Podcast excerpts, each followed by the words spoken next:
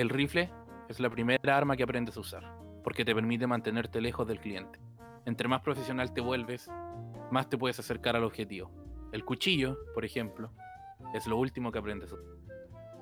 Muy buenas tardes, gente, ¿cómo están? Aquí, nuevo capítulo al fin, después de unas vacaciones de una semanita. ¿Cómo están? Aquí, me acompañan los chiquillos, los mismos de siempre, por favor, preséntense. Los cabros de siempre. Vamos, gente. Hola, ¿qué tal? Feliz año. Hola, ¿qué tal, gente? Bueno, gente, primero que nada, exacto, darle feliz año, pedirles disculpas por la ausencia del capítulo de la semana pasada, pero yo estaba en proceso de dar la PSU, entonces, puta, justo calzó con los días que grabamos. La PTU. Fue, la PTU, perdón. Pero es lo mismo. Fue un culo. Entonces, optamos por aplazar el capítulo y darnos estas pequeñas vacaciones. Sí, me imagino. Para volver también, con todo. Yo también 10 capítulos igual es su buen contenido también. Claro, sí, es agotador también hacer un especial. Especialmente porque fueron muchas películas. Fue mucha película lo que tuvimos ver. O sea, y serie también. Vimos Mandalorian, yo traté de ver Clone Wars. Fíjense, mis queridos auditores, que yo, sin cero conocimiento de Star Wars, tuve que mamarme 9 películas y una serie y 2 spin-offs en una semana. Enfermo. Claro, pero por otro lado también hay que aprovechar verano. Claro. Un poquito más relajado. ¿Qué tal? Pero bueno, descansamos la semana lo que nos trae hoy. ¿Qué tal su semanita así de descanso? ¿Estuvo buena? ¿Vieron harta película o no? Sí, agradable. Sí, yo creo que no sé qué mierda el HBO, parece que se compró Harry Potter, pero bueno, me vi todas las películas como 10 veces cada una. Bueno. De hecho, no sé, compró Harry Potter porque en el HBO Go, como que ahora está el boom de HBO, la promocionaron diciendo que tenían la saga completa. Es bueno ver películas. Yo estoy viendo ahora Cobra Kai. Oye, vean Cobra Kai, bueno, está muy buena. Hoy día la termino la segunda temporada. Me han recomendado harto esa serie. No, está muy buena, pero tienen que ver, la recomiendo sí con que, o sea, tienen que ver Karate Kid. Ya sé que todos la vieron, o el 90% de la población mundial la vio, pero hay varios detallitos que la hacen rica si los tenéis frescos. Y tiene detalles de la 1, la 2 y la 3, ¿eh? La 4 no, todavía no. Ah, mira tú. Sí, no, tiene varios detalles. Yo pensaba que hasta con la 1. No, y ni siquiera son detalles sutiles.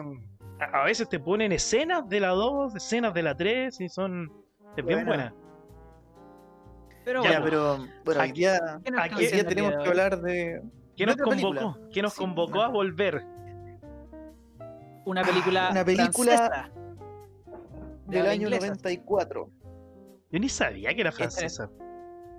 Una película francesa en donde el protagonista es español, pero que es la película de inmigrante italiano que se desarrolla en Nueva York. Claro. Cacha la premisa. Y es de profesional. Básicamente, Luc Besson. Si usted no la ha visto y quiere su resumen piola, se trata de un inmigrante que por andar hueando se tiene que hacer cargo de una pendeja culiada que no tiene nada que ver con él y termina muerto. ¿Mandalorian? Una cosa así. Eso a grandes rasgos. No lo había pensado así. Eso a grandes rasgos es como el... O sea, obviamente muy generalizada el resumen, Pero ¿para qué vamos a empezar con datos específicos? Pero la película es interesante, o sea, si tengo que reconocerlo. Bastante interesante, sí. Entonces, Leon de Professional o El Perfecto... El Profesional, creo. El asesino. El Perfecto Asesino. También se le conoce. Que está en Netflix. Leon, hay algunas partes que dice solo Leon. Búsquenla por Natalie Portman y les va a salir. Yo siento que ponerla a la película El Perfecto Asesino no refleja nada de lo que se trata de la película. Nada. Bueno, nada. Pésimo doblarse. Por eso el nombre original es Leon, así solamente Leon. Claro, yo siento que ponerle El Perfecto Asesino es casi como ponerle Mi Pobre Angelito a Home Alone. Sí, una weá muy... sí, bueno. Muy intrascendente, porque lo importante ahí no es que Leon sea asesino, según yo. Pero el profesional encuentro que está bien, dentro de todos los nombres. El profesional encuentro que está bien. Sí. Entonces, claro, ya, en la película dice solo El Profesional, cuando empieza dice El Profesional. ¿Cómo...? ¿Cómo vamos a partir entonces conversando de esta...? Bueno, yo creo que hay que decir, para empezar, quién actúa y los datos más técnicos, más básicos. Después empezar a desarrollar el tema. Bueno, la película tiene una... ¿Cómo se llama el león? El actor, si no, yo no lo cachaba. El actor, Jean Reno. Es como Cristian López. Ah, no, Jean Reno. O sea, el nombre como artístico es Jean Reno, pero el nombre real es mucho más largo. ¿Y dónde actúa? ¿Algo conocido? El Código Da Vinci. Ya. El Código Da Vinci, en Misión Imposible, creo, y lamentablemente en Godzilla de 1998. Ahí estaba de Misión Imposible, sí lo conozco. Misión Imposible. Que me encanta Misión Imposible. ¿A ti, Lucas, te gusta o no? Y a mí me encanta Godzilla, no, y me carga Misión Imposible. Que salga en la película del 98. Y lo que pasa es que yo tengo un sesgo con Tom Cruise, weón. Yo ese weón no lo puedo pasar, no sé por qué. Ni al actor, es un puta madre. No es mal actor, pero sí, a mí igual me pasa. No es un mal actor, pero no sé, yo como que lo veo y me da asco, weón. Hecho, a mí algo me pasa. Yo estoy seguro que quizás cuando chico, no sé, en algún momento me habrán sacado la chucha y justo están dando una película de este weón y como que internalicé toda esa ira que tengo, pero es que verlo me enoja. Así que ¿quién sabe? Que se hagan una idea, weón. Eso nunca lo sabremos. A mí me encanta Tom Cruise, weón. Lo encuentro toda pero yo tengo que... Lo sabemos aquí. Sí, esto es cierto. Bueno, pero yo personalmente encuentro que esta es una película que es bien interesante y que, a pesar del título del perfecto asesino, quiero decir desde ya que si no la han visto, la película básicamente no es de acción. O sea, como el 15% de la película es de acción, así. Oye, ojo. Esta, como todos nuestros capítulos, estos son con spoilers, porque no se puede hablar de una película sin contar cosas, así que ahora es el momento de poner pausa, ir a Netflix, verla y volver. Con eso dicho, spoilea nomás, Richie. Mira, ya, abriendo la película, yo creo que lo más destacable es la relación entre Leonidas y Matilde. Porque es interesante ver como una persona que trabaja de limpiadora, bueno, para la gente que no haya visto nunca... The Irishman, o en realidad cualquier película en donde hay un weón que mata sueldo, el limpiador es un sicario. Claro. Y es interesante ver cómo un sicario puede ser tan inocente y en contraste como una pendeja como de 12 años puede ser tan viva, ¿cachai? Claro. Yo de hecho creo lo dicen en la película. Sí, o sea, no sé si lo que estoy diciendo lo dirán textualmente, pero me parece... es casi lo que dicen, de hecho. Me parece...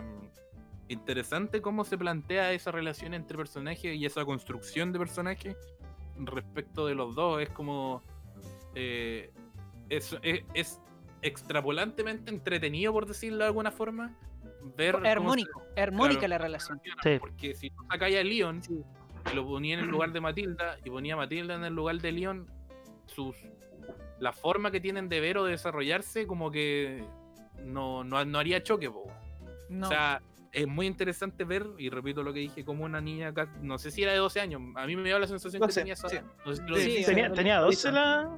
Lo dicen. La Natalie Portman no sé cuántos años tenía, pero... creo que tenía 14 años cuando grabó, por ahí, una cosa así. Un personaje de esa edad, por su entorno, sea súper tan oscuro así, tan... No sé si destino sea la palabra, pero... desviado, por decirlo de alguna forma, y como Leon, que viene de este mundo, que trabaja ahí, es como inocente, casi como si fuera un niño. Me pareció interesante la premisa, no sé si cierta, no sé si acertada, pero me pareció interesante. Pero sí, de hecho tú dijiste una palabra que encuentro que es muy clara en esta película, y que ahí es donde se nota que la película no es gringa, que la película como que trata como... O sea, fuera de la acción, obviamente, trata de llegar como un límite. No sé si se entiende, ¿cachai? Como que es una película que a cada rato te saca tu zona de confort, a lo que tal vez tú te imaginas que podría ocurrir, ¿cachai? No pasa nada así que sea como... No sé, porque uno dice, un gallo asesino que es mayor y una cabra chica, uno se imagina muchas cosas. Pero no pasa nada más, nada extraño, ¿cachai?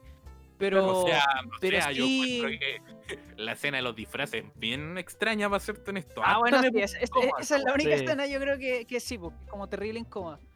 Pero fuera de eso, no, pero que la película tiene un aura súper oscura, y eso puede que sea por la pega del protagonista, puede que sean todas las condiciones que vivieron los personajes, o sea, todo el ambiente en general que transcurre la película, pero tiene una aura súper oscura, es como tensa la película.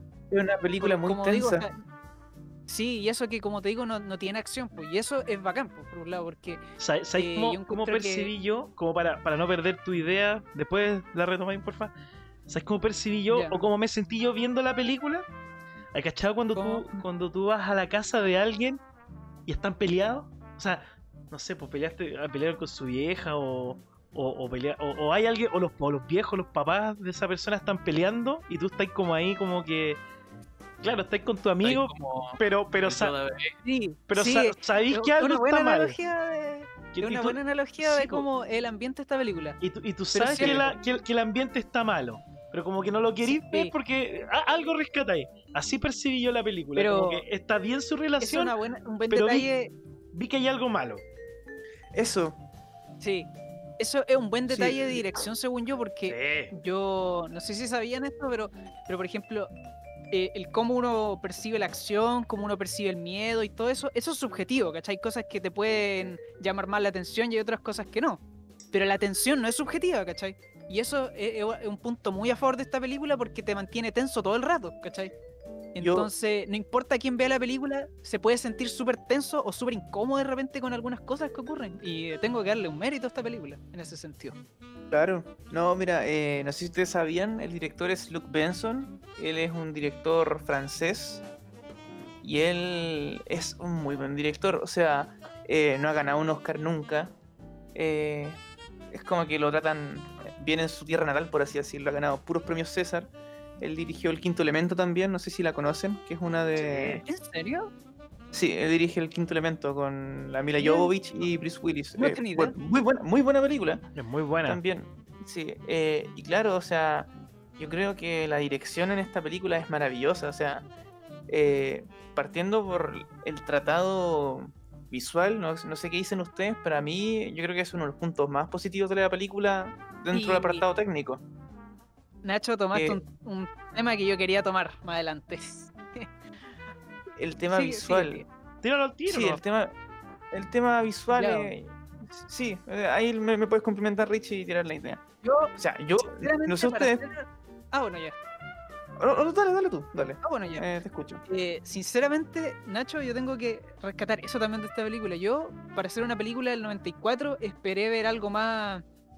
No sé si pasado de moda, pero sí como que algo que decís como, los años se notan, ¿cachai? Así como los años de la película, claro. Pero no se siente una película como tan...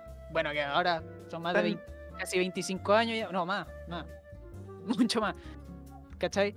Pero no se nota tanto, claro. Fíjate. Pensé que se iba a notar más y no me llevé esa sorpresa y no, muy buena dirección en general, muy buena dirección de arte, Bien hecho. Sin duda.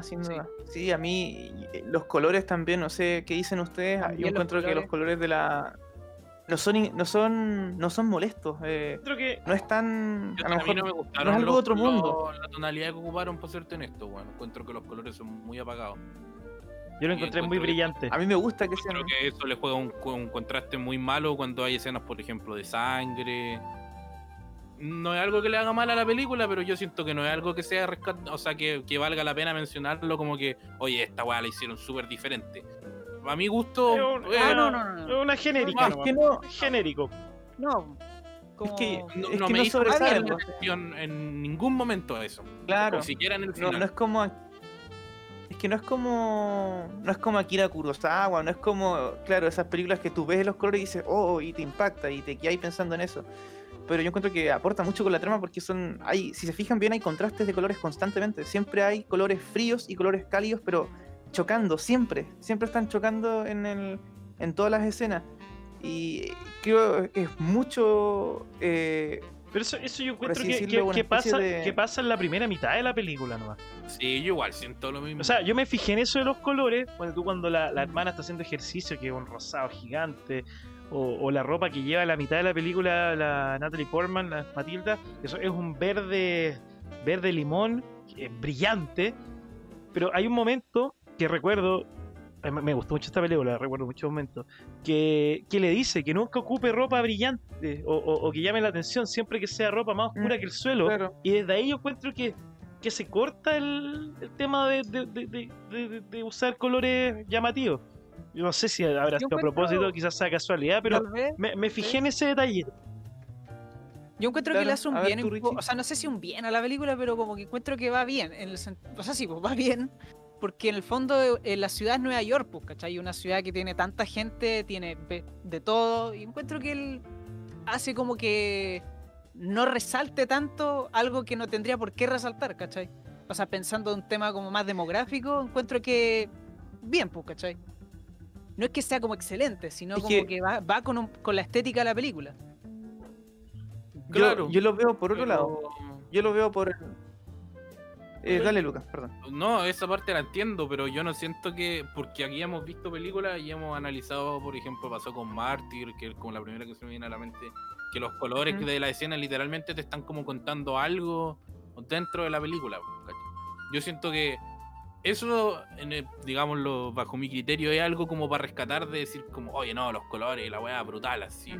Pero siento que en esta película no desentonaron en ningún momento, porque a lo mejor el encuadre estaba bien, pero no era necesario tampoco. Eso mismo, no era necesario. Obviamente es necesario la película, ¿cachai? Obviamente eso es lo que los colores es algo necesario, pero yo encuentro que en esta película tampoco es algo relevante. O sea, el mismo ejemplo que dijo Lucas de Martyrs, que con Martyrs se complementa y cuenta algo más allá de lo que te está contando en la película. En Martyrs recuerdo que los colores jugaban mucho para hacerte sentir lo que sentían los personajes que eran proyectos en Martyrs, las torturas, la frialdad, ¿cachai? La oscuridad, la claustrofobia. Yo creo que ahí jugaba bien, pero encuentro que en esta película jugar mucho con los colores más allá de las ropas, quizá algo extraño, que no era como para desgastarse mucho la cabeza haciendo una paleta de colores que te vaya contando algo, porque la película en sí, el guión en sí, ya te cuenta justo lo que tienes que saber. Saber más es saber cosas irrelevantes. Igual yo creo que... Yo creo que aquí difiero. Es que, bueno, todas las películas se tiene que tratar, hay un tratado de colores, siempre hay. Eso sí, ya. De todas maneras. Claro. Y no sé, pues, o sea, yo siento que hay cosas muy relatables en la película respecto a los colores. Por ejemplo, el hecho de que el apartamento donde vive Leon es un apartamento, pero muy apagados, son con colores muy, muy fomes, hay cafés, hay grises, hay blancos, hay negros, y lo único que resalta es la planta. Es justamente lo que más cuida, que siempre lo está llevando al sol, lo único que trata, por así decirlo, con mucho cariño. Como si fuese la única vida. Claro, lo que resulta como contradictorio, porque estamos hablando de un sicario, de alguien que es frío y que es un asesino y que paga y que mata por dinero. Y en el fondo también. Claro, y bueno, no sé si eso aportaba al punto que quería llegar, pero bueno, también era no, que tiene, igual yo encuentro que tiene su intención, personalmente. Claro, pero... o sea, si me preguntáis a mí... Es que en el fondo, según yo, se refleja que él realmente venía ya de antes, y que en el fondo también se profundiza la película, que viene de un mundo que es completamente diferente al común de la gente. Mira, yo encuentro que el hecho que sea el alfabeto fue una excusa para afiatar un poco más la relación que tiene con Matilda a lo largo de la película, que se enseñan a leer y a escribir, y a cambio de que él le enseñe a ser una sicaria. Entonces yo encuentro que fue una excusa válida, interesante, porque yo nunca lo he visto en películas de asesino y nada, que pasara algo así.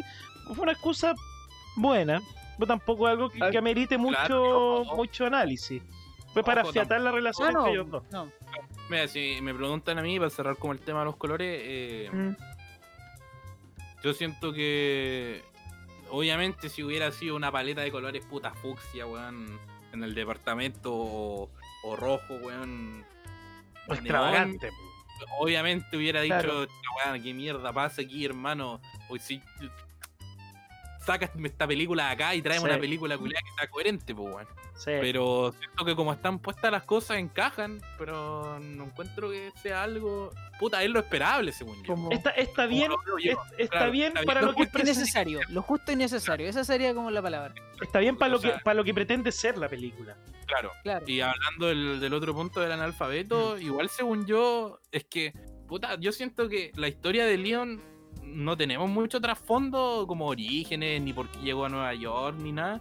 Y darle como peso al tema como analfabeto sí es un tema interesante, pero algo que en la película tampoco se destaca mucho, porque hay que recordar que después de que Matilda como que le enseña a leer, pasa un par de escenas y después va a hablar con Tony y le dice como, no, si ya aprendí a leer, y después nunca más vuelven a tocar el tema como del analfabetismo. No, es que al punto que quería llegar es que a donde yo estudio esto lo encontré como un detalle súper interesante, porque la mayoría de los como sicarios inmigrantes que llegaron a Estados Unidos, claro, pues eran pobres, normalmente eran de campo, ¿cachai? Que no sabían leer y escribir, y en este caso el italiano, que pasó mucho en Nueva York.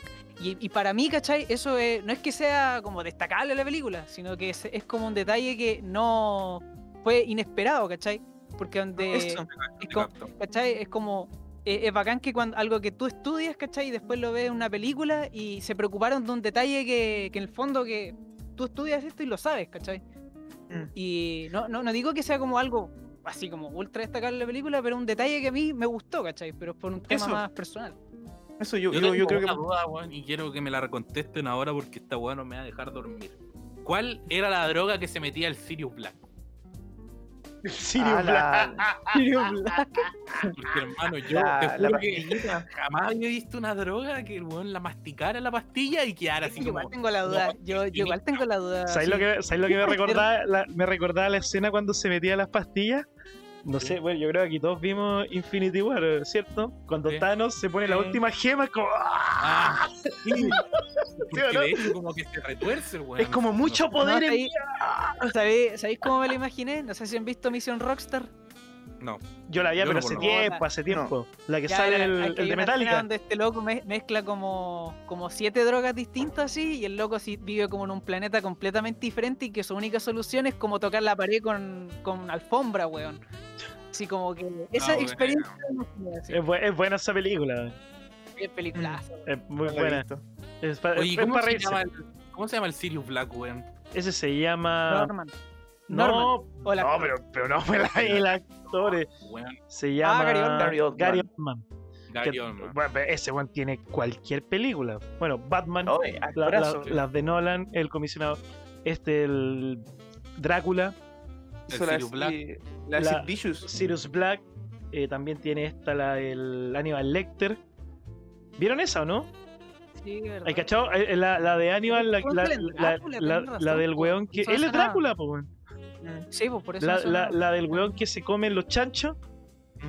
Él es el que se comen los chanchos, pues, a él se lo comen. No, este actor, Gary Oldman es un puta madre. Gary Oldman sale en hartas películas. Yo lo encontré genial desde que apareció en pantalla. Desde que apareció en pantalla me encantó su personaje. Yo no me considero así como experto en él, pero sabéis que me sorprendió porque, o sea, como te digo, la droga, lo que sea, de verdad no sé qué será, pero no importa. Lo que se mete, esa actuación, esa interpretación, esa forma como súper nihilista y como extremadamente cruda de ver la vida, lo encontré, no sé, bueno, no es un rol fácil de hacer, ¿cachai? Muy buena actuación. No, yo no lo consideraría nihilista, pero yo siento, o sea, a mí me gustó, partiendo por ahí, a mí me gustó su actuación y todo. Yo siento que todo lo que rodea a lo que conlleva ese personaje es muy surreal, weón, a cagar. Es que la película, yo la encuentro un poco surreal. Había rato que me... Por ejemplo, es que igual vamos a pasar a más adelante, pero igual, por ejemplo... ¿Cómo mierda? Ya, o sea, partiendo que el weón era de la DEA y también es como traficante. Esa weá, puta, no hay para qué sorprenderse, weón. Es weá de ver a los pacos acá en Chile, con tráfico de armas y weá. Pero no sé, el hecho de que weón movió toda la policía de Nueva York por un departamento y partiendo por ahí, por ejemplo, la gente que lo acompañaba dentro de la estación de policía, pues, que era más obvio que la chucha que todos esos weones no eran pacos, weón, ¿cachai? Siento que el weón tendría que haber sido como el presidente, weón, de la policía a nivel estadounidense completa, como para que se justificara el accionar de toda la fuerza policial en el tema de este como antagonista frente al León, weón. Siento que, si en la película no es una wea real, no es una película realista, por decirlo de alguna forma, igual todas esas escenas fueron como, puta, un poquito mucho exageradas, por decirlo de alguna forma. Porque yo entiendo, o sea, que vaya un equipo SWAT a la casa de este weón, ¿cachai? Está bien. O sea, weón, no le quita. Pero, culiao, ahí había, no había uno, pues, bueno, eran como 50. Había hasta un lanzamisil en un momento, trajeron una ametralladora como de guerra, pues, weón. ¿Cachai? Yo estaba viendo ahí y fue como, ya, hermano, pero para... Over the top, en otras palabras. El weón tenía influencia.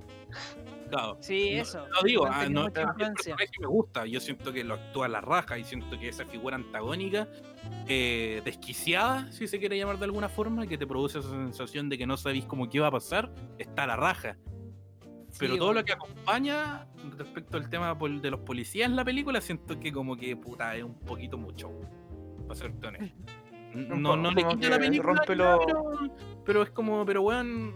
Puta, yo cuando estaba viendo el momento, cuando como que tiran como no sé, es como un misil, una weá que disparan, que explota como un departamento, dije como, ya, hermano, ponte serio, pues, weón. Sí, el weón se la tomó muy personal la casa. Eso, sí. Eso yo creo que se lo tomó muy personal.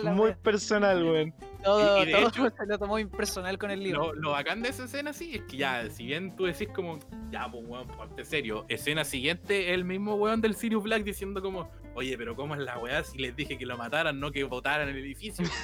Sí, de hecho, eso se relaciona así, pero igual. Una talla bien puesta, según yo, loco. Fue muy buena, sí. A mí me dio mucha risa, weón. Una talla bien puesta. Sí. Pero igual... No, me reí de ahí contra el pero no quitan, siento que no contrarresta mi argumento de decir como puta, ya pues ponte serio. Oye, y los planos, visuales, ¿ustedes pudieron rescatar algo? O sea, porque a mí yo encuentro que el mejor que hay de la película, y estoy más en conflicto que la chucha, y todavía no puedo decir si me gusta o no, es cuando se muestra en la cámara como si fuera la visión del weón al final, cuando el Sirius Black como que lo mata y la cámara como que se va cayendo y se pone como un color medio rojito y parece como escena muerte del Resident Evil. Ya. Y de hecho lo anoté acá. En las notas y dije como, aún no decido si me gusta la escena de la muerte, digamos, desde el punto de vista de primera persona. Todavía no sé, weón. Siento que... Por un lado bacán, es algo que no había visto, pero por otro lado sí lo había visto en caleta de medios que no eran películas, entonces como, sí, puede ser. No es sé. Yo encuentro que esta película me pasa mucho y con varios aspectos. Déjame desarrollar la idea. Dale nomás. Es una película que tiene un buen guión, eso estamos de acuerdo. Bueno, que la película tiene un súper buen guión, es algo que no hemos visto. O sea, hay películas de sicarios ahí por montones. Sobran incluso. Claro. Pero la idea es que... O sea, tú técnicamente no sé si esta película es sobre sicarios. Esto va más allá de eso, ¿cachai? No sé cómo posicionarla, porque hoy tiene más que la relación de Natalie Portman, Matilda con... Es como la relación de la gente más que... Sí, es como es un sicario. Esta es como la película, no es de un sicario, es sobre lo que hay atrás del sicario, ¿cachai? Su lado, porque todos te plantean un sicario frío, calculador. Aquí no, aquí te muestran un sicario que, claro, te cuida sus plantitas, tiene su vida, toma su leche, pero la vez está preparada. Entonces es distinta. Entonces esta película optó más por un buen guión y un buen desarrollo de personajes. Encuentro que todos los personajes, por lo menos los tres principales, llamemos a Sirius Black, la mina de Thor y el de Misión Imposible, están todos bien desarrollados. O sea, mira, yo igual siento que a Leon me faltó un poco de backstory, para serte honesto. Guay. Pero déjame terminarlo. No, yo encuentro que no. Sí, pero déjame terminar la idea. Pero, y como hablamos de los planos, de la fotografía, los colores, no pretende más de lo que es. Y eso para mí la hace buena. Porque te muestra un guión, algo interesante, algo entretenido, bacán. Efecto para la época, bien. Yo creo que no es cinearte tampoco. No es cinearte tampoco, y tampoco pretende ser cinearte. Es un cine de acción, sí, pero tampoco pretende ser el gran cine de acción. Y te da justo lo que quieres, lo que te vende. Es como si tuviese lo justo y necesario de todo. Entonces yo encuentro que eso, como tiene... O sea, a ver, como juega a tan poco, logró más de lo que hubiese logrado si hubiese jugado a las grandes ligas, ¿cachai? Porque ahí quizás puede haber llegado corto, pero con lo que tenía, no sé cuánto habrá tenido presupuesto, 16 millones. 16 igual millones, es poco, pero no, pero, o sea, es poco, pero piensa que tenía a Gary Oldman, que en ese tiempo ya no cobraba barato. No, claro, claro. ¿Cachai? Entonces, me encuentro que la película te entrega lo que te ofrece, lo que te quiere vender. El producto que recibe es lo justo y necesario. Y eso yo encuentro que es una apuesta rara, pero le funcionó. Sí, yo creo que ese es el punto, o sea, es que así tienen que ser las películas. O sea, yo claramente hay intereses de productoras cuando se trata de cosas taquilleras. Cuando se trata de cinearte hay un tema más de ego, de pretensión, como que tratan de rellenar más un ego del director que otra cosa, pero las películas netamente tienen que mostrarte una película. Esta película, yo creo que ese es el punto, o sea, no pretendía hacer nada, es una película que solamente pretende lo que su naturaleza de película te trata de enseñar, pero nada más, entretenerte. No hay ninguna carga. Te entretiene. Mostrarte una historia en el fondo, contarte algo. Claro. A mí me pasó con lo que, viendo la película, que a mí siempre me pasa últimamente, quizás porque he visto muchas películas, últimamente, me refiero, que como que al principio como que no pescáis, no sé si se pasa, como que igual ven el celular y si ven como de reojo y la película está buena, la enganchan. Aquí esta película, bueno, a pesar de que tenía la responsabilidad a pesar de que tenía la responsabilidad de verla, yo la vi ya los primeros 20 minutos, me tenía sentado. Yo siempre veo las películas acostado, pero esta película me tuvo sentado, celular lejos y full viendo la película. O sea, te entretiene con lo poco que tiene. Y eso yo encuentro que es algo destacable y que no todos los directores, por muy buenos que sean, logran transmitir o crear eso, pues, esa entretención de lo simple.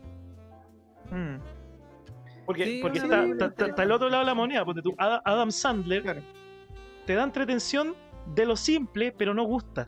¿Te das cuenta? No hay trabajo. Que sea simple, o sea, obviamente te ríes como para verla con amigos, pero el weón que me diga que una película de Adam Sandler es buenísima, yo no dejo hablar con él, po. O sea, las películas de Adam Sandler no son malas si las ves de un punto de vista con amigos, tomándose algo, echando la talla, sobre la talla que te tira la película, ahí está bien. Pero si una película... Igual, la última, sí, bueno, dicen que la última es, pero... Uf. ¿Cuál es la última? La que hizo para que lo nominaran a un Oscar y no lo nominaron. Ese fue el robo de los Oscars. Y no Nacho, tú la viste, ¿no? No, yo vi otras que de hecho que la quería tirar para cartelera. Uncut Gems, el robo de los Oscar, y no porque se lo merecía ganar. Obvio, yo encuentro que Joaquín Phoenix se lo merecía, a pesar de que la película del Joker no me gusta, pero sí lo merecía. Pero sí merecía una nominación. Una nominación. Bueno, igual recibió otras nominaciones. Jamás lo iban a nominar a los Oscar. No, pues. Un actor que cumpla con el perfil. Claro, y era raro. Pero para el morbo hubiese sido entretenido. Pero volviendo al tema, encuentro que es una película que te logra entretener de lo simple. Y volviendo a la comparación a Adam Sandler, claro, te entretiene con lo simple, pero no es algo que tú, de verdad, tú quieras ver. Tú lo ves para reírte cuando no sabes qué ver y son las 11 de la noche y estás como con sueño, te reís y te vas a dormir. Aquí no, tú querís ver esta película, te estás entreteniendo con lo simple. O sea, tampoco son grandes acciones, hay como dos, que es la última y ni la muestran, y la del departamento. Y los asesinatos también son cosas simples, hay planos muy simples. Tampoco juegan mucho con las cámaras, como que si hubiesen tenido una cámara y como ya, ay, vamos corte, vamos a cambiar por plano. No es como un multicámara. Y se nota. Pero de lo simple hicieron un buen producto. Claro. Y eso yo encuentro muy valorable. Y lo he visto poco. Yo al ver la película, yo supuse que la película no tenía tanto presupuesto, pero no en el sentido tal vez negativo, que tal vez es raro, pero cuando uno dice una película de poco presupuesto, uno se imagina tal vez algo más negativo, pero en realidad no, ¿cachai? En este caso, cuando digo que es de poco presupuesto, es que con lo poco que tenían, hicieron harto, ¿cachai? Y se nota. Y eso es bueno, ¿cachai? Eso es... Sí. No lo hacen mucho. Paradójicamente, ya pasó en el primer capítulo que hicimos de cartelera semanal, con la masacre en Texas, y aquí también. Poco presupuesto, pero lo hicieron. ¿Sabes lo que pasa con las películas de poco presupuesto? Y lo podemos ver en películas de mi... Ya más personal mías que me gustan mucho, que Evil Dead de Sam Raimi, O con los el Lucas que no le gusta, pero los payasos asesinos del espacio exterior. Yo encuentro que son películas que tienen un presupuesto, pero creo que Payasos ni siquiera llega al $1,000,000 de presupuesto. Imagínate. Entonces, pero la hicieron con tanto cariño que claro, si igual querían sacar a pesar de sus limitaciones, querían sacar un producto bueno. Yo encuentro que esta película se hizo con mucho cariño y mucho trabajo por detrás, y se nota. No es algo para gastar la plata, no. Claro. O justificar sueldo. Pero encuentro que una película muy buena. Sí, ahora una pregunta, tal vez me da nada que ver, pero ¿qué opinan de la actuación de Natalie Portman en esta película? Es maravillosa. Es un punto que yo quería llegar. Yo la encuentro maravillosa. No sé si hay una edad mínima para nominar un Oscar, porque no podía, no sé. Esa actuación de Natalie Portman la encuentro que es sublime. Sí. Yo honestamente... No, maravillosa. No sabía qué decirte. Yo creo que le he dicho esto antes, pero yo ya había visto esta película antes. Pero ahora la tuve que ver de nuevo para el podcast. Y viéndola así como con ojo crítico y todo. De hecho, de verdad, me sorprende que haya tenido como 14 años cuando creó esta película. O sea, de verdad es 13. Ah, 13, perdón. Sí.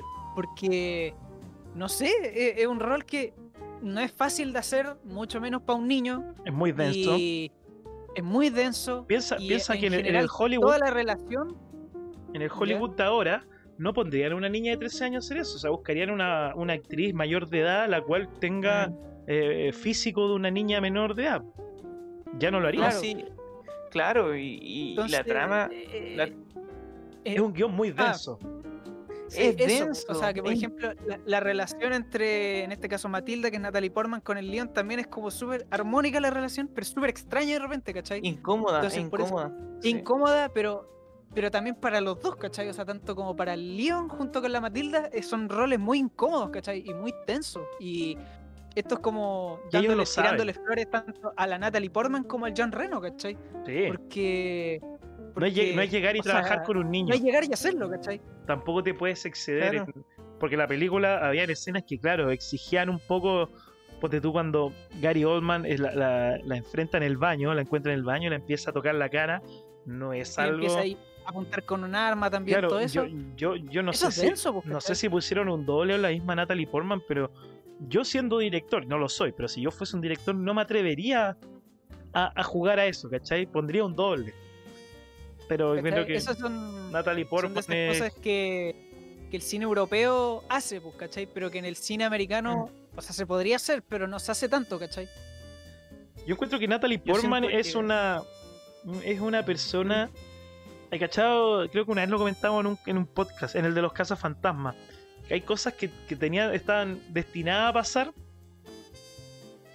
que eran parte del camino que venía en la vida, que tenían que pasar.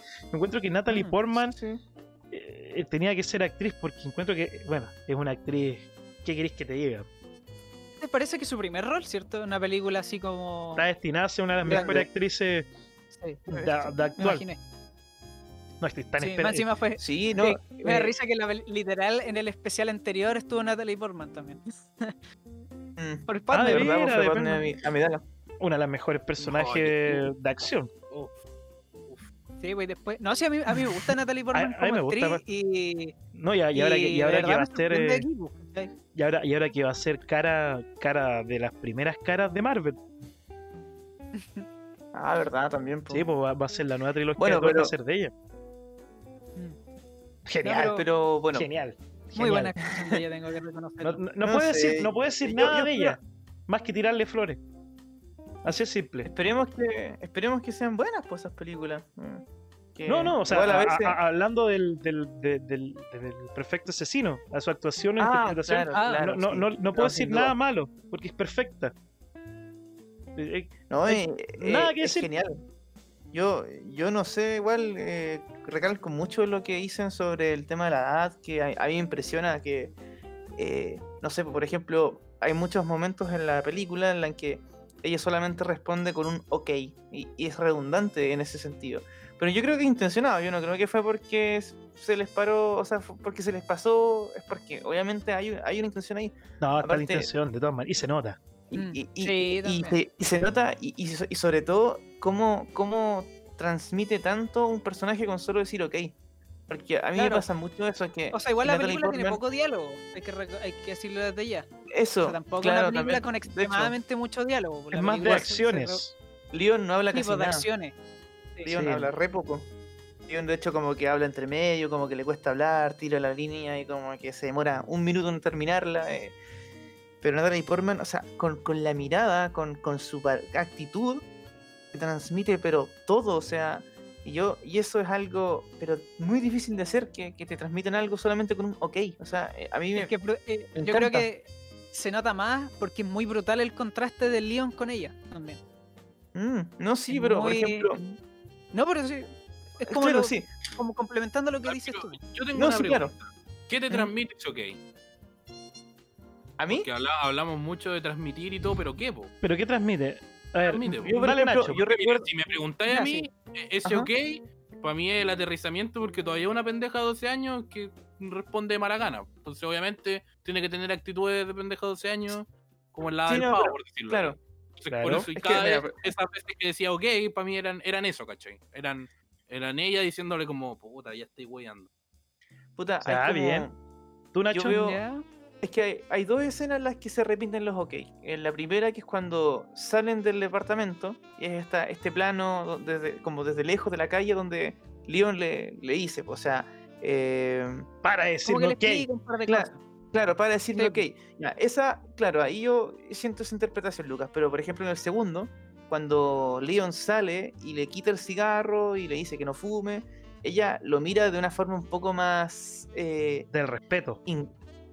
Claro, o sea, no, yo me atrevo a decir como más de admiración hacia Leon. Eso. Y de hecho, y la siguiente escena... Eso. La siguiente escena, cuando está acostada, se acuesta en la cama y le dice, creo que me enamoré de ti. Es como, yo sentía eso. Yo cuando vi por primera vez la película, a mí me incomodaba porque sentía que lo estaba mirando no con un tema muy... No muy familiar, sino más como emocionalmente comprometida, pero... Como en de un mucho sentido, apego. Claro, demasiado apego. Y que resultara un poco incómodo, porque claro, estaba hablando de una cabra de 12 años... se está como está idealizando a un tipo que es un viejo en el fondo, po, y un sicario también, claro, po, y esas miradas, bueno, esas pero miradas cualquier oficio es respetable, claro, sí, no, pero... es que igual lo pienso que, o sea, pensando un poco como del punto de vista de Natalie Portman, ella no tenía a nadie más también, pues, ¿cachai? Entonces eso igual es claro, yo creo que, o sea, no estoy justificando eso, sino que por lo menos tiene como un porqué, ¿cachai? Pero yo lo que voy es que el personaje de Natalie Portman tiene una especie de carga amorosa hacia Leon. Aunque Leon no, porque Leon, yo creo que Leon ve más a ella como una hija incluso, claro. Pero ella lo ve hasta como un par, porque le dice al guardallaves del hotel que es su amante en el fondo. O sea, es una relación muy extraña.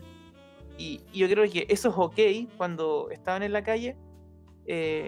Con esa mirada como que te lo anticipó de una forma increíble. Yo ya entendido que ella se estaba como enganchando, por así decirlo. No sé qué dice. Yo encuentro que para mí eso que significa, como decías tú, Nacho, es como una mezcla entre respeto y admiración. No sé si me explico. Tú cuando miras a alguien y tú, o sea, alguien que para ti es lo todo, tú es como que no reaccionas, ¿cachai? O sea, claro. a mí me ha tocado estar con gente del ámbito del espectáculo chileno que yo admiro mucho, y más que a gente ya de renombre internacional, y cuando hablábamos yo estaba como sí, ¿cachai? Entonces fue una mezcla entre respeto y admiración, y yo lo vi eso en Matilda, en Natalie. Y bueno, que claro, que después se enamora y ahí te hace un clic de por qué no reaccionaba más, ¿cachai? Por qué no le contradecía nada. Porque, claro, digámoslo, tú cuando estás ahí enamorado, seas hombre o seas mujer, tú te enamoras de un par tuyo, alguien, tú como que la aceptas, no sé, es como tóxico, pero como que al principio la aceptáis todo. Si viene cagado de fábrica. O sea, ponte tú le dices, no sé, viene alguien y te dice, puta, vamos al cine, ¿y qué quieres ver? No, la última de Barbie, ya vamos. ¿Cachai? O viene de la persona y viene pasado axila, oye, pero huelo mal. Sí. No, si hueles bien. Sí, y tiene la empanada reventada que la micro parece Asuán, güey. ¿Qué? ¿Qué estamos hablando? Ese ejemplo, tiene la micro que parece, güey. Oye, fonda, específico, fonda al 18, güey. Oye, esa weá no me digas que esa talla no fue al azar, güey. Hay una historia detrás de eso. No, bueno, pues no, esa talla es para el público nacional. Bueno, pero entonces como que cuando tú estás enamorado de alguien, a mí no me ha pasado. ¡Ah! Tú como que le dices que sí a todo, como que ya así. Sí, no, y no pensáis, ni siquiera es por darle el gusto, es porque no pensáis. Entonces, como si esta persona está feliz, ya amigo. Igual una cabra chica, pues tiene 12 claro, años. Obviamente, o sea, con la mentalidad de una niña. O sea, ahora adulto, eso, tú ya no te parece, tú lo cortás. Claro, o sea, pero si tú eres los pololeos de niño, tus primeros pololeos, tus primeras parejas, novios, ¿cómo eran? Claro. Tú les decías que sea todo, aunque no, ya va. Sí, vamos a almorzar con mis papás y la vieja de la mamá te caía mal, ya va y va. Sí. Yo creo que claro, por ahí va. Claro. Como de un punto de vista así como de... Qué mal es ejemplo. Sí. Como muy específico en los ejemplos. Se entiende a pesar de lo extremadamente específico del ejemplo. Pero sí. Tan cargados por experiencia. Bueno, mira, claro. Bueno, yo eso, la mirada, eso es como cara chica, las miradas. No sé qué dice Luca frente a esa mirada en esa escena en particular. Es la admiración de una niña chica sobre. No, lo dije todo, no tengo nada más que agregar. Sobre un platónico, no, es la reacción sobre un platónico. Eso. Claro. Eso. O sea, ponte tú me ponías acá que venga, qué sé yo, Elizabeth Olsen, yo con suerte voy a decir. Hola. Ah. Y si es que, porque habla inglés, no me va a entender. Pero bueno. Ah, pero tú eres el teacher, po. Tú eres el teacher, po, hermano. Ah, esos son mis tiempos pasados. Bueno. ¿Qué? No, pero bueno, vimos Natalie Portman. Sí, no, ¿qué otro tema? Es que esta película tampoco da para yo creo análisis. Que Leon, o sea, no, no sé, yo es que Leon, a mí Leon, me faltan Leon, weón, para ser honesto. Yo terminé la película preguntándome ¿y cómo conocí a Tony? ¿Y por qué llegó a Nueva York? Lo dice. No, lo dice. Lo va a entender. Tony se lo pilla, weón. Se lo pilla. ¿Pero por qué? Cuando emigra. Tony lo pilla un barco. Ya, pero es que ese es el punto, pues, weón. Juan dice que venía con una mujer y que desde lo conoce que ya tenía problemas. Pero ¿por qué escapa? ¿Por qué llega? Porque no sé, siento que son cosas que se dejan muy en el aire. Que se mencionan, sí, obviamente, se mencionan, pues, bueno. Tienen una conversación con Tony y esa mención son como 0,2 segundos. Pero igual a mí me hubiera gustado saber cómo, puta, ¿por qué llegó ahí, pues, bueno? Porque es el profesional. Claro. Porque sí, puede ser. No estoy diciendo que no haya un desarrollo, porque claramente hay un desarrollo, pero me faltaron las bases. Claro. Pero es que yo sé que históricamente en Estados Unidos hay un tema de la migración de gente que es italoamericana. Yo sé que entonces yo por lo menos como que lo di por asumido en el fondo que eso era migrante buscando. Bueno, yo estudio esto, pues ustedes lo saben, entonces sí, me pasa lo mismo, ¿cachai? O sea, es algo que dijimos en el podcast pasado, si tenéis que saber algo adicional al momento de ver la película es porque está mal hecha. Si no me equivoco, esos fueron las palabras. Es que entonces yo siento que me faltó el guiño. Pero yo encuentro que por un lado igual está bien que tú saques tus propias conclusiones, igual le puede dar un toque como a la película, ¿cachai? O sea, igual depende cómo vean las películas y todo, pero bueno. Así como que tú deduzcas qué pasó, ¿cachai? ¿Por qué? O sea, más que por qué llegó, es que tú te imagines las condiciones que vino, todo eso. O sea, no encuentro que sea necesario tampoco, ¿cachai?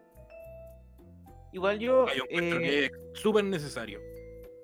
Es que igual encuentro que la película te da todo como las piezas para que tú vayas haciendo las deducciones y que todos lleguen al mismo lugar, porque en el fondo tú puedes armar la historia de Leon con los pocos guiños que hay, que nunca van a entrar en total profundidad, pero sí vas a entender en el fondo cuáles son cuál es su tema, porque es alguien de un barrio pobre, que era italiano, que emigró cuando era chico, y claro, por su falta de, no sé, por falta de oportunidades, se dedicó a trabajar como un sicario. Y también por el entorno en el que crece, porque la película ocurre gran parte de la historia pero me choca con un barrio italiano. Cuando Matilda va a pedirle trabajo y le dice que se vaya de ahí, que no tiene nada que enseñarle a una pendeja de 12 años. Entonces Leon llegó a la misma edad, pues bueno. Pero es que por eso hubiera sido interesante ver o que te explicaran más o menos en qué momento pasó, cuándo fue el cambio. Oportunidad perdida. No le quita ni le suma, pero... No sé. No, yo creo que le suma más que le quita. Pucha, yo no sé si sea algo como cojo en el guión. No, yo tampoco. Yo creo que los momentos...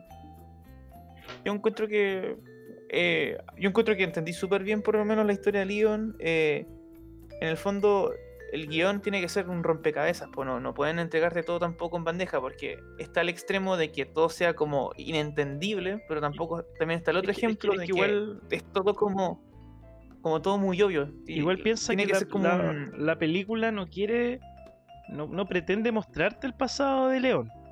No, si eso lo entiendo. Pretende pero mostrarte... A mí no me gustó eso. Ah, claro, no, sí, claro. Pero pretende más... Yo creo eso es lo que estaba diciendo. Yo creo que a mí me faltó la historia de Leon. Yo creo que no está por un tema personal, por un tema de tiempo, porque la película ya dura 1 hora 40 y fracción. Entonces, de hecho, me sorprende que dure eso, la verdad. Sí, se pasa volando. Se pasa muy rápido. Yo la sentí una película de 1 hora 20. Y no es broma. Pero encuentro que se enfocaron más en desarrollar bien la relación entre León y Matilda. Yo creo que fue una buena opción o decisión, mejor dicho, en desechar la parte de explorar el pasado de León, que lo llevó a estar en Estados Unidos y ser asesino, y aprovecharla en la relación de Matilda. Que ahí sí se explora un poco más o menos como su vida, ¿cachai? Como son los papás... Que se podía haber gastado el tiempo de... Es que tú ya ves a León y tú ya ¿cachai? Que no viene de buena familia o quizás no tuvo familia. De hecho, que no sepa ni leer ni escribir. Ya eso te deja entender que no tuvo ni educación. Que no tuvo. No, y piensa cuando va y le dice al italiano, ¿no acuerdas? ¿Se llama? ¿Tony? ¿No? Tony. ¿Ah? Tony. Qué poco sugerente va a ser italiano.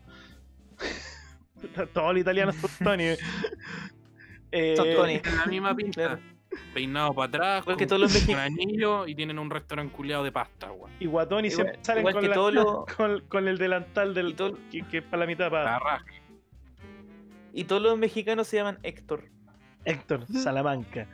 Yo encuentro que ahí, cuando le dice que quiere entregarle toda la plata que tiene guardada a la niña si es que le pasa algo, ya te deja entender que no tiene familia. Yo creo que por cosas sutiles tú vas cachando más o menos de dónde viene. Eso. Sí. Claro. Entonces son cosas muy sutiles. No es nada que te entreguen en bandeja. Con eso tú te vas haciendo el mapa de familiar de Leo. Claro. Entonces, yo siento que es como enriquecedor porque sin ser la trama principal de la historia... Te dan tirando diferentes aspectos del personaje, le dan una dimensionalidad más real. Claro. No es solamente un sicario que se pilló una cabra chica y se acabó. O sea, tampoco tiene que, ¿cómo decirlo? Pues, no es como que le empieza a decir, no, yo crecí en esta parte. Como que siento que es muy natural. Como que alguien tan reservado como él jamás se hubiera dignado a decir más de lo necesario. Entonces... Yo creo que pasa eso, porque la película tampoco te entrega más de lo necesario. Te entrega informaciones como que pueden ayudarte a entender un poco más al personaje, pero más allá no te puedes meter mucho. Que tampoco es lo que busca la película. Por claro, eso. Tampoco lo busca. Por lo mismo, sí. Pero eso yo encuentro que es una buena película. No sé qué... siento que es un clásico. Yo creo que es una película de culto, sin lugar a duda.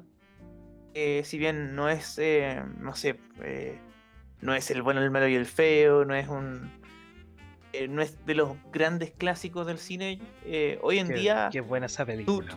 Tú lo ves a todo el mundo cuando en estos espacios de cine, en internet, todo el mundo, por lo menos, hay algún espacio para León de Profesional. Para León de Profesional. ¿Hay algún? Sí, eso es cierto, claro. Eso es cierto. Esta película siempre sale como cuando uno dice, como, ah, películas francesas. Sí, de las siempre primeras, sale esta película. Y eso, increíblemente, eso yo me di cuenta incluso antes de ver esta película. Porque yo la vi hace tiempo, sí. Después la vi hace como un mes en Elisat y la tuve que ver de nuevo al podcast. Pero es cierto, León, es que yo creo que porque donde era una película que, si bien era francesa, era europea, todo, fue grabada en inglés, pues, ¿cachai? Entonces, como que llegó a más público, también tuvo actores americanos, entonces. Claro, siempre es como la película que ponen como de... No es que sea la mejor película francesa y todo, pero sí es como la puerta de entrada, ¿cachai? Como al cine francés, si es que no estás acostumbrado como a esto, tal vez, probablemente. Ese tipo de cine, claro. Es como, claro. Es como una entrada más tibia. Sí, pues como una joya de los 90, tal vez, del cine francés. Es como lo que le pasó a esta película que... Bueno, no sé si sabían, pero esta película española, que es Lo Imposible, pues, ¿cachai? Que también se usa como la puerta para el cine español. ¿Cuál, la del Tom Holland? Sí, pues, Lo Imposible española. Sí, yo siento que esa película no tiene nada de puerta al cine español. De hecho, yo pensaba que era... No, pero la película fue dirigida en España, ¿cachai? Como todo eso, pues, ¿cachai? Sí, pero no deja de ser una película hollywoodense. Pero ponte tú, la última de todos la están grabando en Australia y no significa que sea australiana. No, sí, pero las que quiere llegar es que una productora española, los guionistas son españoles, eso quiere llegar, pues, ¿cachai? Con esta película, esta película francesa tiene dos. Pero yo creo que la puerta de España al cine ya hollywoodense fue Rec, según yo. Oh, peliculaza esa, weón. Sí. Rec. Esa fue la película española. No, pero a ti no, pero a Estados Unidos. Estados Unidos se la devoró. Sí, no, sí, eso no hay duda. Wow, no, es una peliculaza.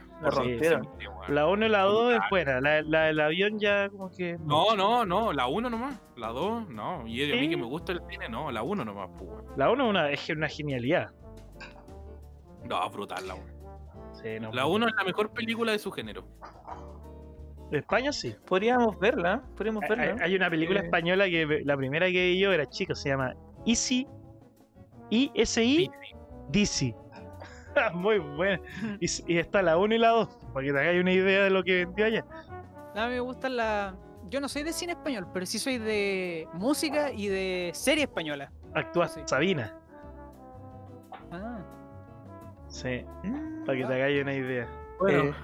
Oye, buen capítulo. Buena película. Yo creo que no hay nada más que hablar de esta película porque es lo que es. El final. ¿Y el final? Es que lo dijimos al principio. ¿El final qué? Al final. ¿Va a plantar? No sé. ¿La canción de Sting? Puta, sí. Me voy a guardar mis opiniones para... Sí, yo creo que el público interprete su propio final. Para aquellos oyentes que les guste Sting. Sí, ¿no? Dejémoslo así. Déjenme decirles que el final... Es un final. Ni me va ni me viene, bueno. Es un final. Es un final y ya, hombre. Es un final, ¿cómo hizo Matt? Bueno. Es un final triste, es un final feliz. Es un final y ya. Bueno, entonces, votemos. Una de mis partes favoritas. El que la propuso vota primero. Yo pues. Tú pues. Yo, sin lugar a dudas, pulgar arriba. Nada más que decir, banda sonora excelente, actores excelentes, dirección excelente, Gary Oldman excelente, Natalie Portman excelente. Tiene puntos, sí, el final quizá, eso quería agregar, ¿no? A lo mejor es un poco flaco, no sé, como que flaquea un poco ahí, pero en general la película es muy buena y el final no es como que sea tan malo para que se vaya a la mierda toda la película. Así que pulgar arriba. Perfecto.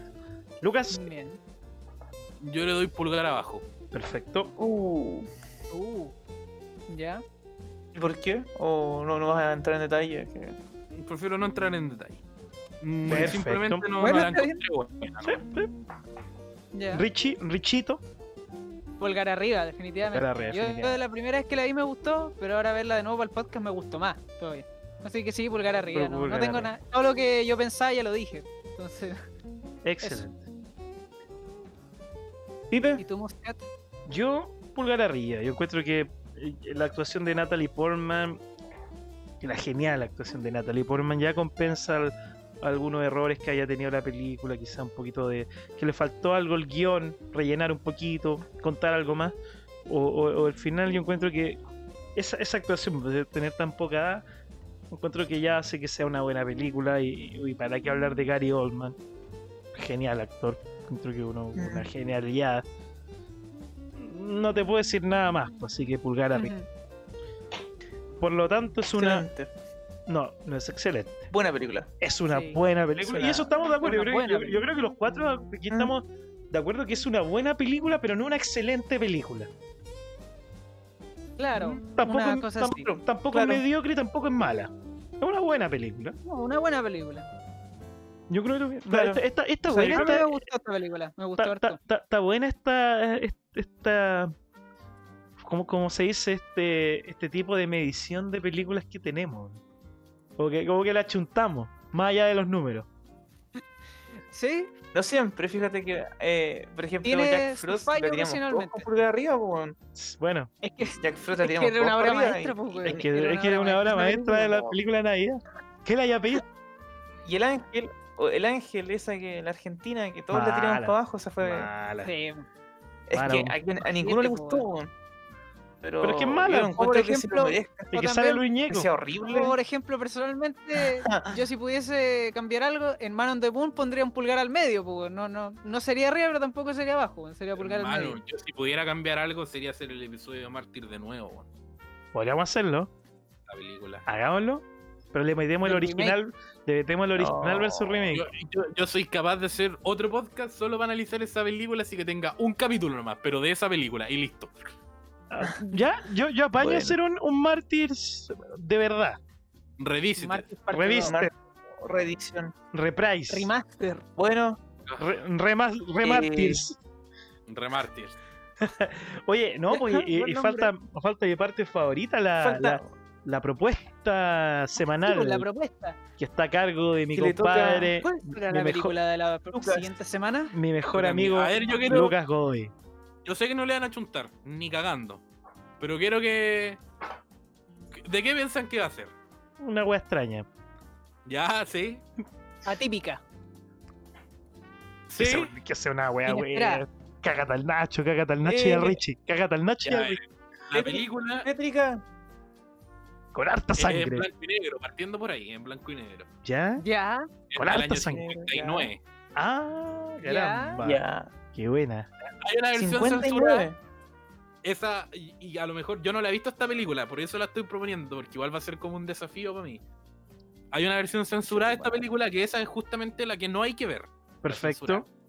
Que buscar la que es 100% real, no fake. Y la película se llama Los Ojos Sin Rostro, de 1950. Sí, me suena esa película. Es un film que cuando recién salió, como todas las películas adelantadas a su época, o muy oscuras, no causó buena recepción.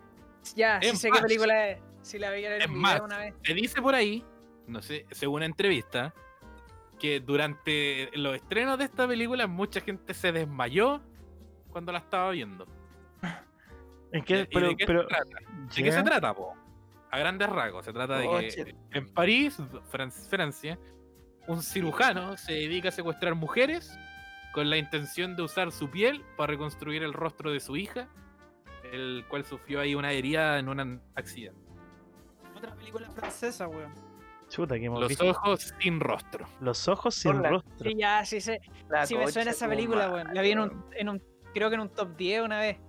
Ya, está bien. Lucas, yo creo que no te vayas a esperar esto de mí, pero yo tenía ganas de ver esta película, weón. Me parece. Porque a mí me gusta el cine en blanco y negro, me gusta mucho. Yo estoy buscando. Estoy viendo esto y está impactante, pero... ¿Y dónde la puedo pillar? ¿Está en Netflix o no? No tengo idea. Ah, ya, no la he visto. No la he visto, por eso. Ah, qué buena. En mi navegación ahí por los océanos del internet, por la siempre estoy tratando de buscar películas que me mantengan al borde de la cordura humana, por decirlo así. Hay que echar... ¿Qué tan allá se puede llegar? Hay cachado que ya estamos como marcados nuestros gustos, donde tú nos traes el cine extraño, como un poco under, independiente, algo más grotesco incluso. El Nacho nos trae un poco más de cine arte, algo más que te haga pensar. Medio normie de repente, sí, pero claro. El Richie nos trae la hueá que trae con Richie. El Richie nos trae entretención, porque yo las películas que ha tirado el Richie yo las he disfrutado todas. A pesar de que unas me gustan más que otras, yo las del Richie las he disfrutado. Yo soy más tirado a los 80, más ochenteros, rescatando esos clásicos perdidos. Uh-huh. Qué rico que estemos formando una personalidad de podcast. Oye, qué rico, hablando de rico. Qué rico volver a grabar. Me está echada de menos esta cosa en mi vida. Qué rico. Sí, bueno, es cierto. Tuvieron buenas las vacaciones del podcast, sí. Aproveché para ver otras cosas. Pero no, echada de menos a mis amigos aquí reunidos hablando de lo que más nos gusta, que es el séptimo arte cinéfilo. ¿Algo que decir, gente, para terminar? Nada, porque no mucho. No, nada. Eso. Según yo, eso. Nada más que agradecer. Muchas gracias por escucharnos. Bueno, yo te diré dos cosas. Uno, síganos en redes sociales, porque ahora estamos de vuelta. Y las pilas recargadas. Sí. Vamos a tirar esta película este año buena. Aguante cartelera semanal, pues. Eso nada más. Y abran los cines luego, vacunen luego, pero sí. No, por favor. Ya, cabrón, oye, un placer estar con ustedes y con ustedes, querido público que nos escucha y nos sigue. Muchas gracias. Yo me despido desde ahora. Adiós. Adiós. Hasta luego. Esto fue cartelera semanal. Semanalmente. Como siempre. Me la cagaste. Ya, chao. Perdón.